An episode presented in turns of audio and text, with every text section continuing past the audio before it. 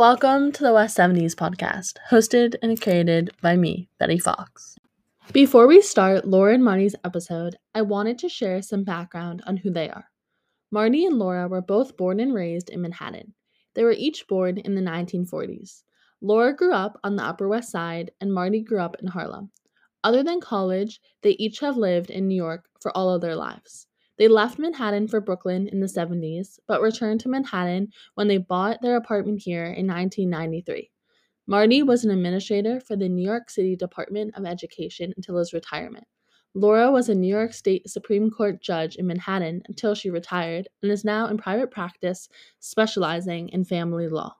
Is, is unique in some ways. I think it is very much a neighborhood in you know in itself because um, everybody, a lot of people, I won't say everybody, but a lot of people kind of know everybody in the building. Uh, not, maybe not well, maybe not, maybe you don't socialize, but you know who the people are.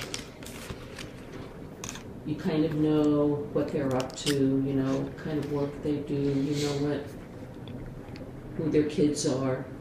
Um, you know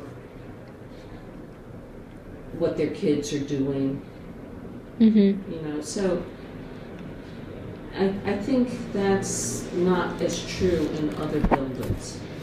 uh, Special necessarily. neighbor buildings. Yeah. Um, part of that is because it's a co-op. Um, you know, so even if you're not really active in the, in the building, you have, kind of have to know the projects that the building is up to. And who's, who's taking charge. And, and, you know, having Beth as president for life was, you know. I, I once went outside and I'm seeing Beth looking up and I'm saying, what are you looking at? And she was looking at the two trees outside, saying one of them was not doing well. You know, how many people do that? so, I mean, I think she's been a pretty important part of, uh, of it. But, but y- you know, everyone who's been on the board, most of the people who've been on the board have been on it, stay on it for a long time before they get off. And um, I think that, and, and a lot of people have been on the board, so that kind of creates more of a community feel.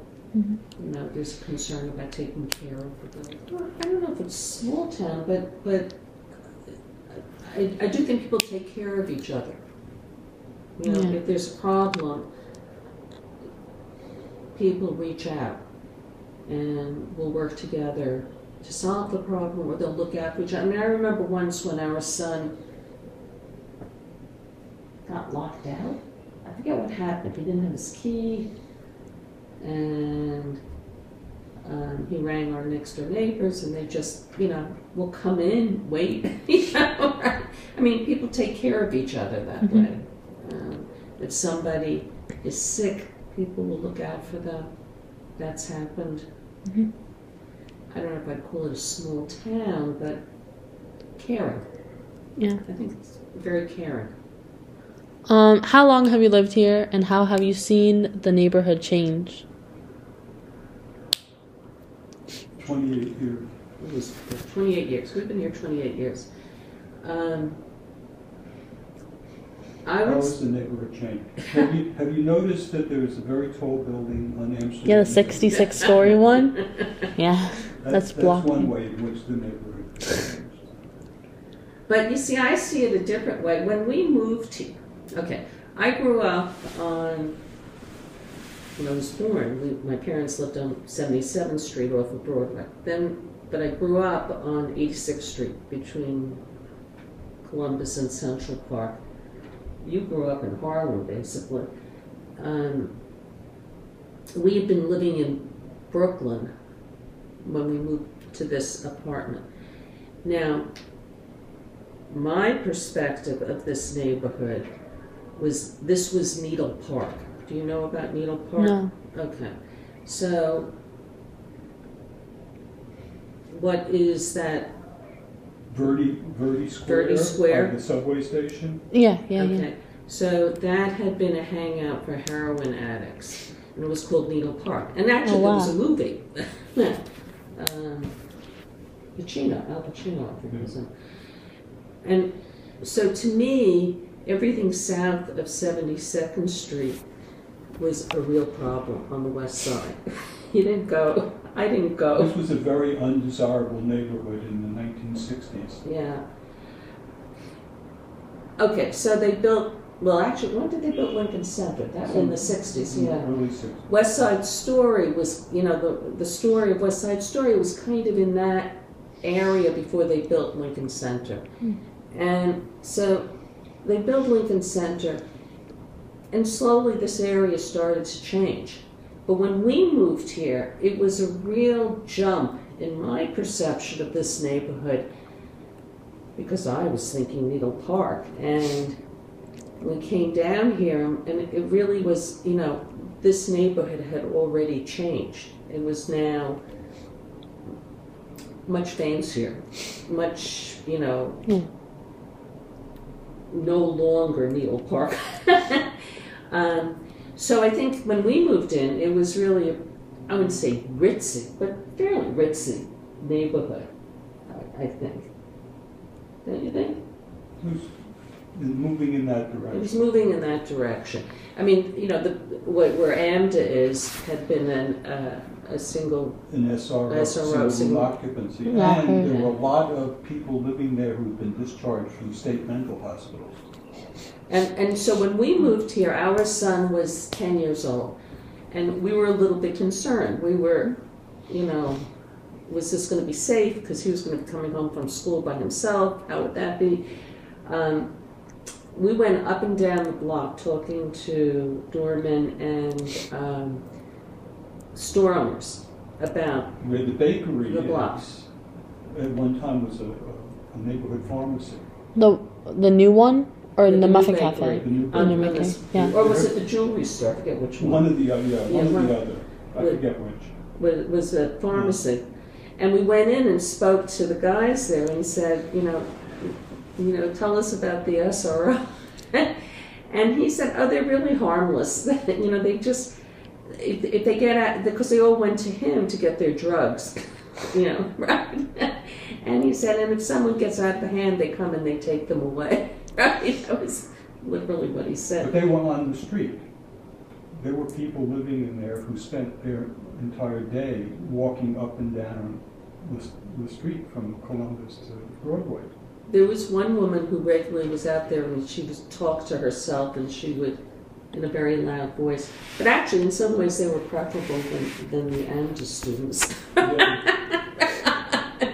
The singers. the singers at one o'clock in the morning. you know, Yeah. right? Some of them are actually not bad though. no, no, no. They may be talented, but that doesn't mean they have to sing at one in the morning. I agree. I agree. but um, But this was part of the am, the ambiance of, of the West of what you would consider to be the neighborhood. yeah. Mhm. And it's part of this building's environment. Yeah.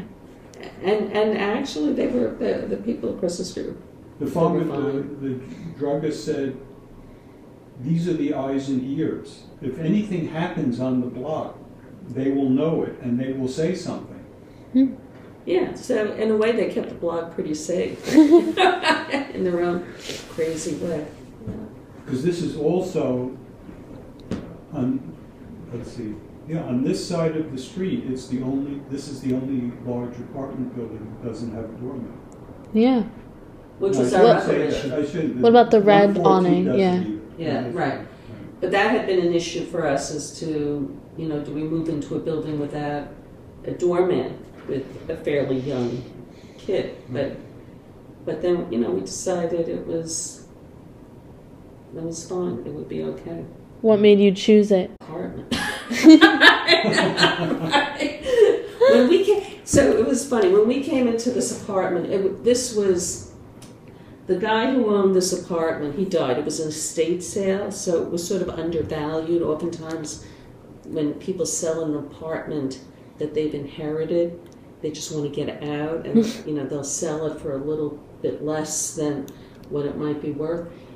But Um, the guy had been in the music industry in some fashion. We came into this apartment, it was covered with flock wallpaper, you know, like velveteen wallpaper Oh my god. and paisley material. The, the hallway had like it was like a harem look. I mean, it was it was bizarre. He had turned one of the rooms into a studio, so there was a whole wall that was a mirror that were mirrors that must have been used for performances. You know, and, There were two pianos in here. Right. There was wa- there were electric wires all over the place, but we could see that it was uh, a great apartment and And it was affordable it was affordable for us at that time. You know, couldn't afford it to. Oh, yeah? Oh, so there were other things, like the SRO had a Chinese restaurant. Oh yeah. Really? I forgot about I that. forgot about that. Which was a real neighborhood, a very nice looking place. And I don't know how they survived as long as they did because they were far enough down the block that they never got real traffic from Columbus Avenue. Yeah, but then there was also Cafe Mozart. Remember Cafe Mozart? Down at was this down, end. Down at that end. That that was a pretty popular place. Right, because, well, it was very close to Broadway, it's Yeah. just, you know, one building in. Wow. Was it just like word of mouth? Is it was it like the Muffin Cafe? I guess. No, no, I. Like obviously different food. But I do like. I like the muffin place. Um, no, it was like it was more like a real restaurant, and and uh, they had a lot of desserts. But I think they served real food too. Right. But but, um, but it was a place that you go to for But it was a real neighborhood place. yeah. Mhm. But people from who were going to Lincoln Center would go there also. There, there were a few real like little coffee places, like kind of like you would see in the village Hmm. um, around. Yeah, on Seventy-first Yeah, but in, in any case, This building, you know the movie um, French Connection? No. Okay. That might also have been that wasn't Pacino. That was Hackman, Gene Hackman. Gene Hackman. But what, what that had The what was it? building, there was, there was a, a policeman involved in that story.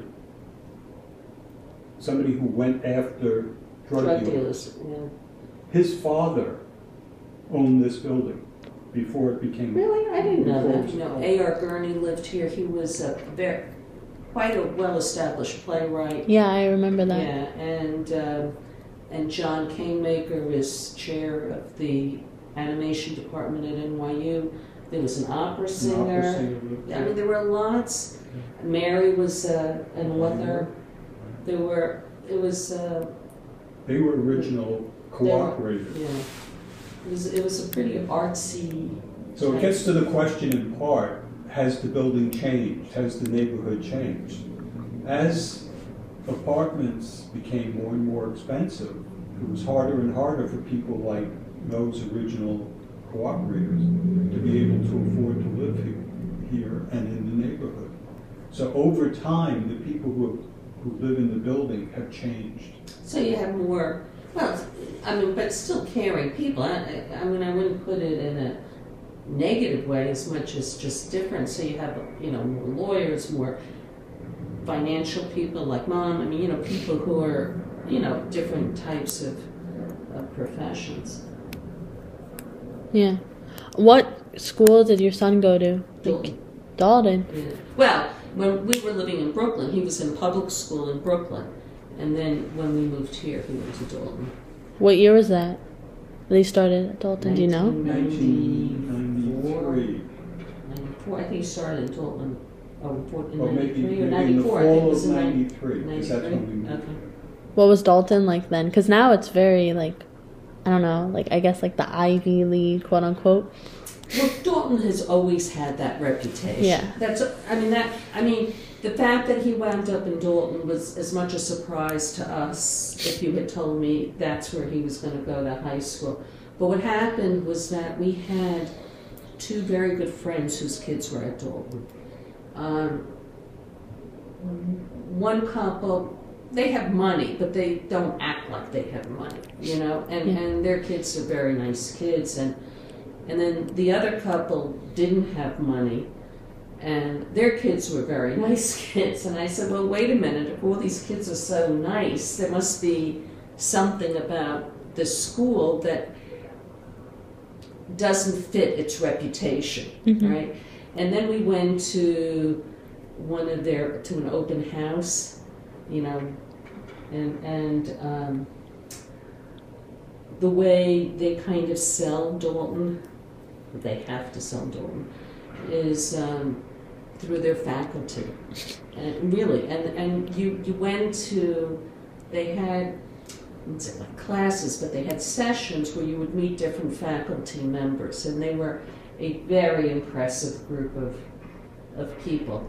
And we all came out of that, I mean, Jeremy was with us, and we came out of that and we said, oh, this was the place. We all agreed. And it was, I mean, I, I would say his, his best friends are the kids from Dalton. Mm-hmm. I mean, they have his class every year at Thanksgiving.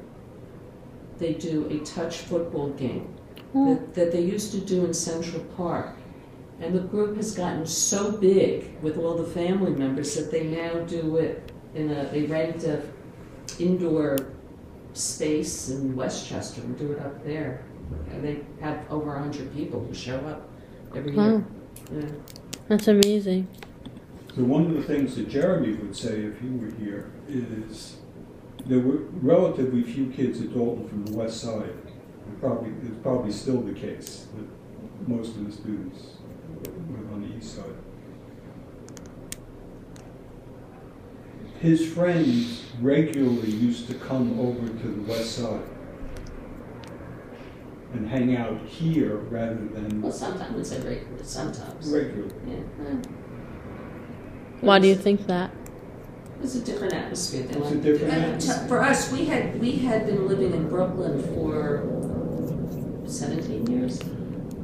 So for us, uh, certainly for me, coming back into, coming here was like moving back home in a way. I mean, it was not, Although, although, we, we looked at apartments that were further uptown, that were much closer to where Laura's parents lived and where my mother lived. Mhm.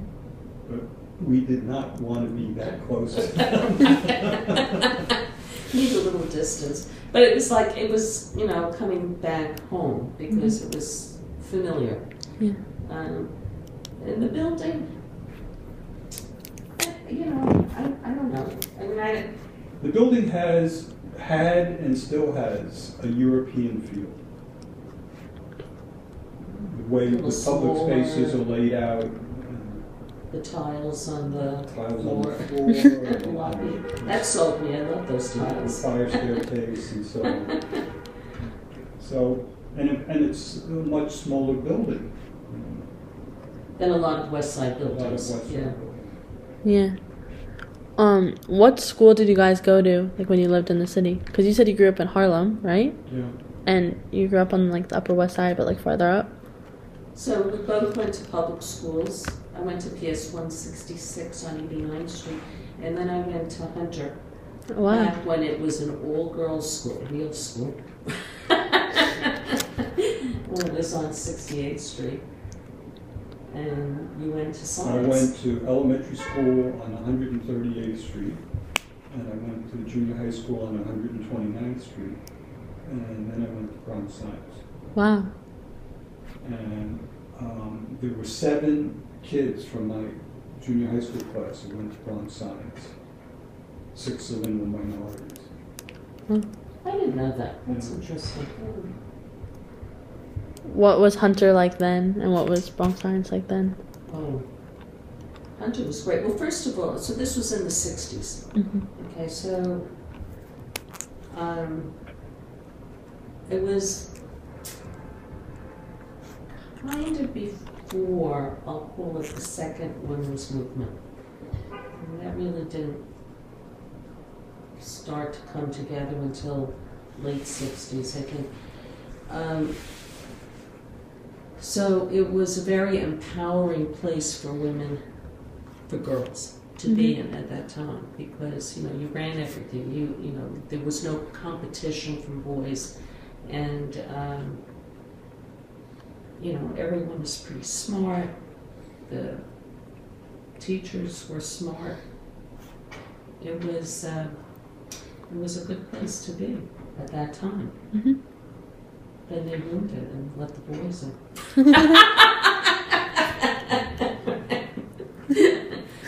well, Lin Manuel, I guess they're getting there are some exceptions.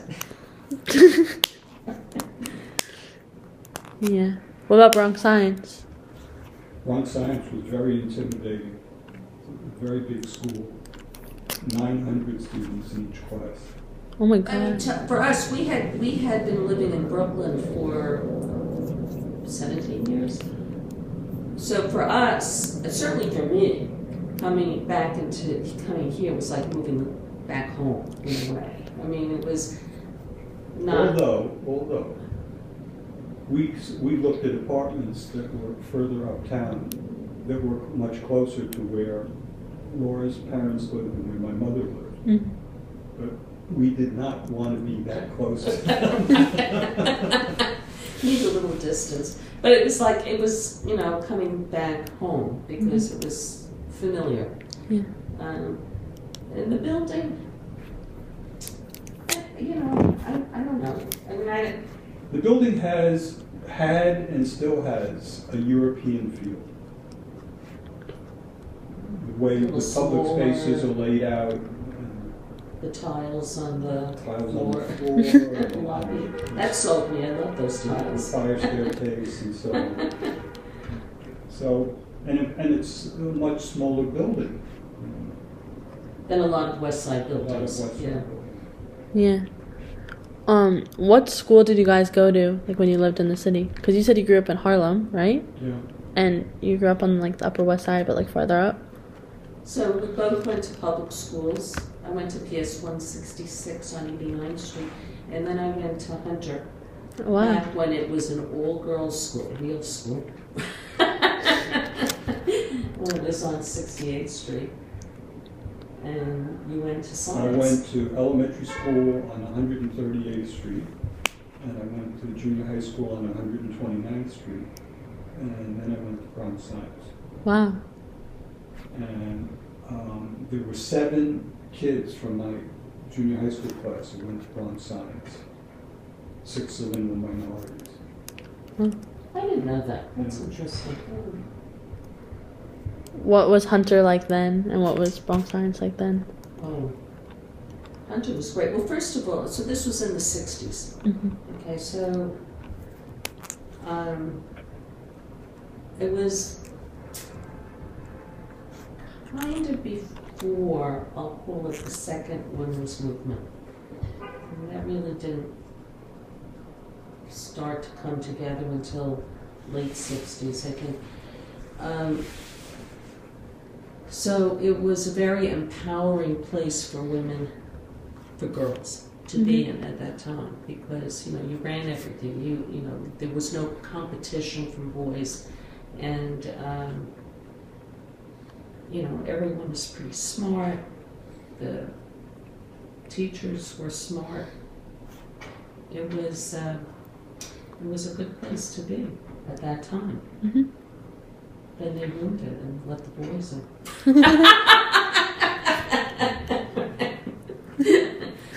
well, Lin Manuel, I guess they're getting there are some exceptions.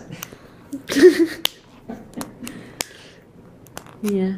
What about Bronx Science? Bronx Science was very intimidating.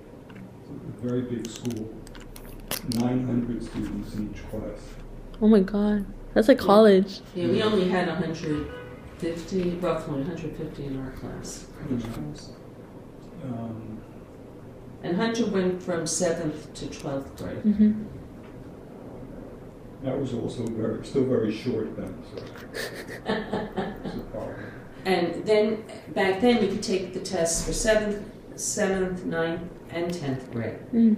And so, and the kids came from all over the city. Wow.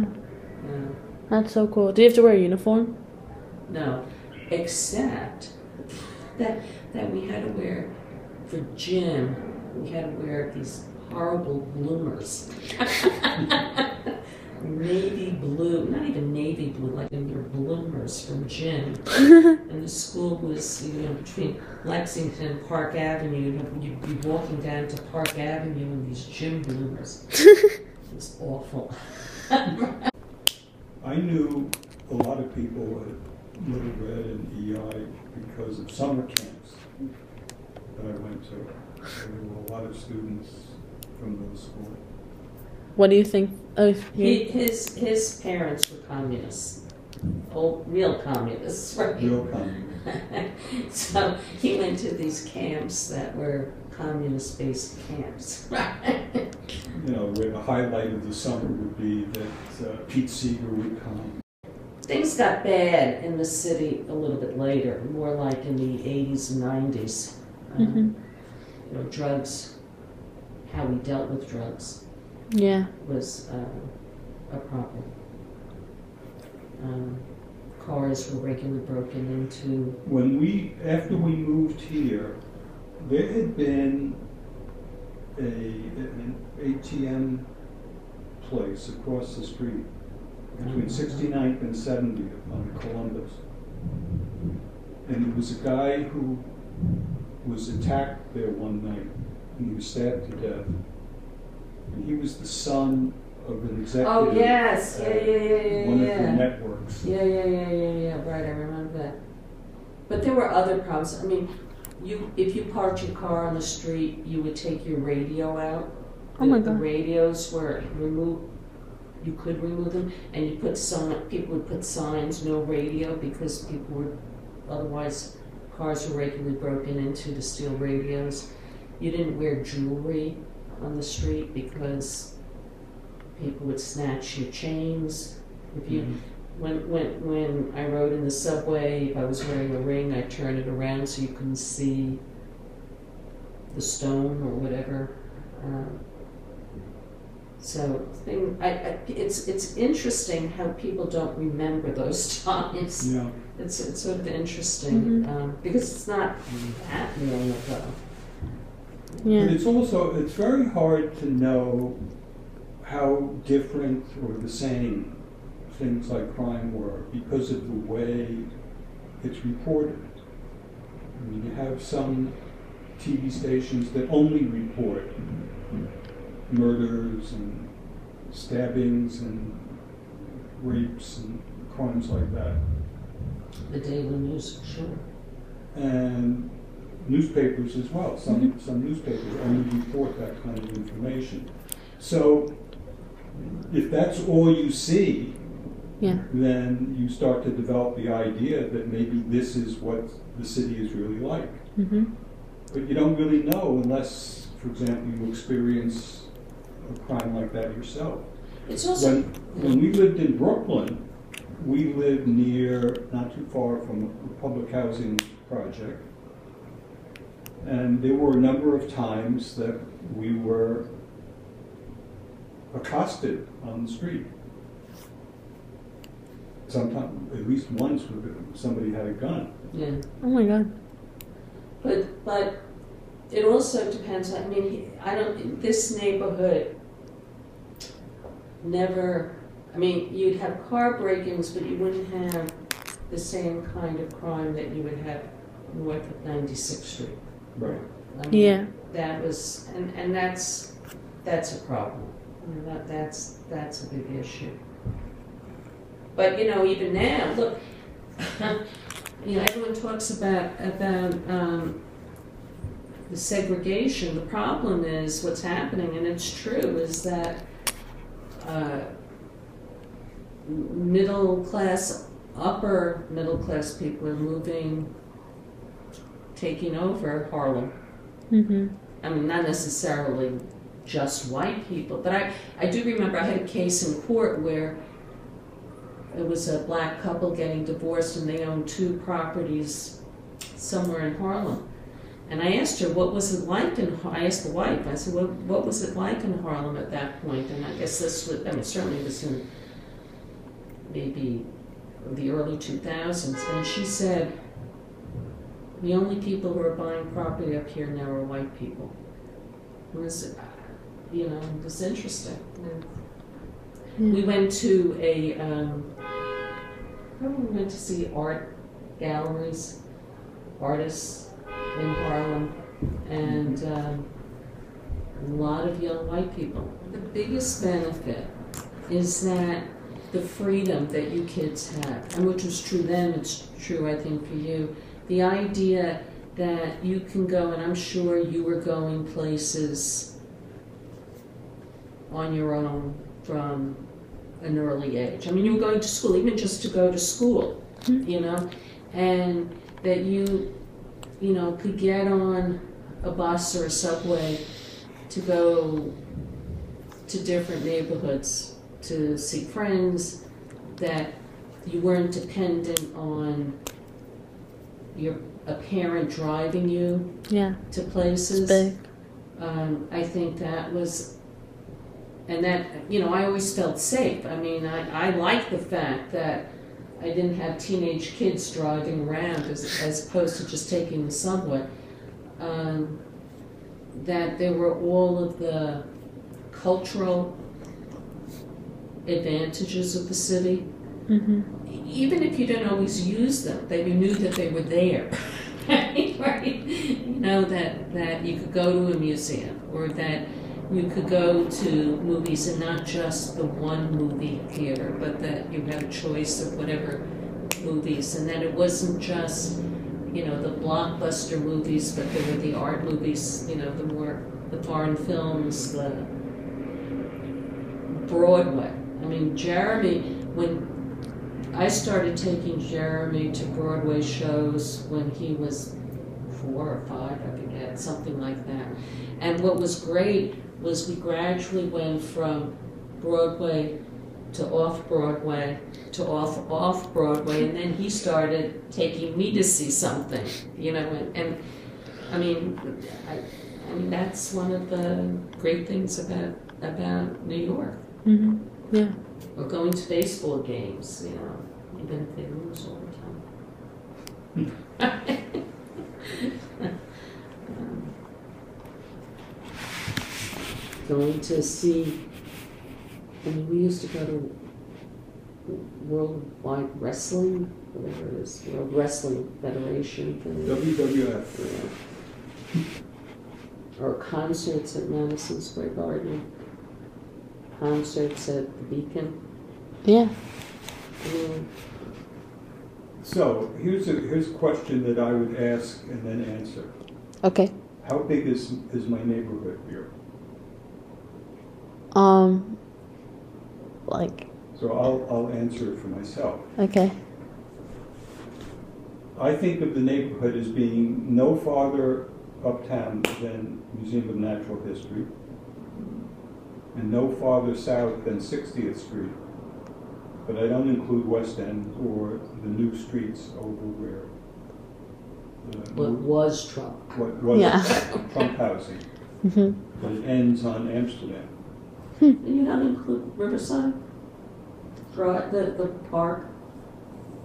I have, I, I personally have to go to 72nd Street to get to Riverside. I don't think of below 72nd Street and Riverside as part of the neighborhood. No, it's In part because there's a long descending It's more of path. an effort to get there. There's a long descending path to I get mean, down to the water. Well, I think what we're lucky about is we've got the two parks. Yes. And we've got two subway lines. Yes. And when we moved back from Brooklyn here, and I realized it only took me ten minutes to get from a Broadway theater home, Amazing. I said, I have died and gone to heaven.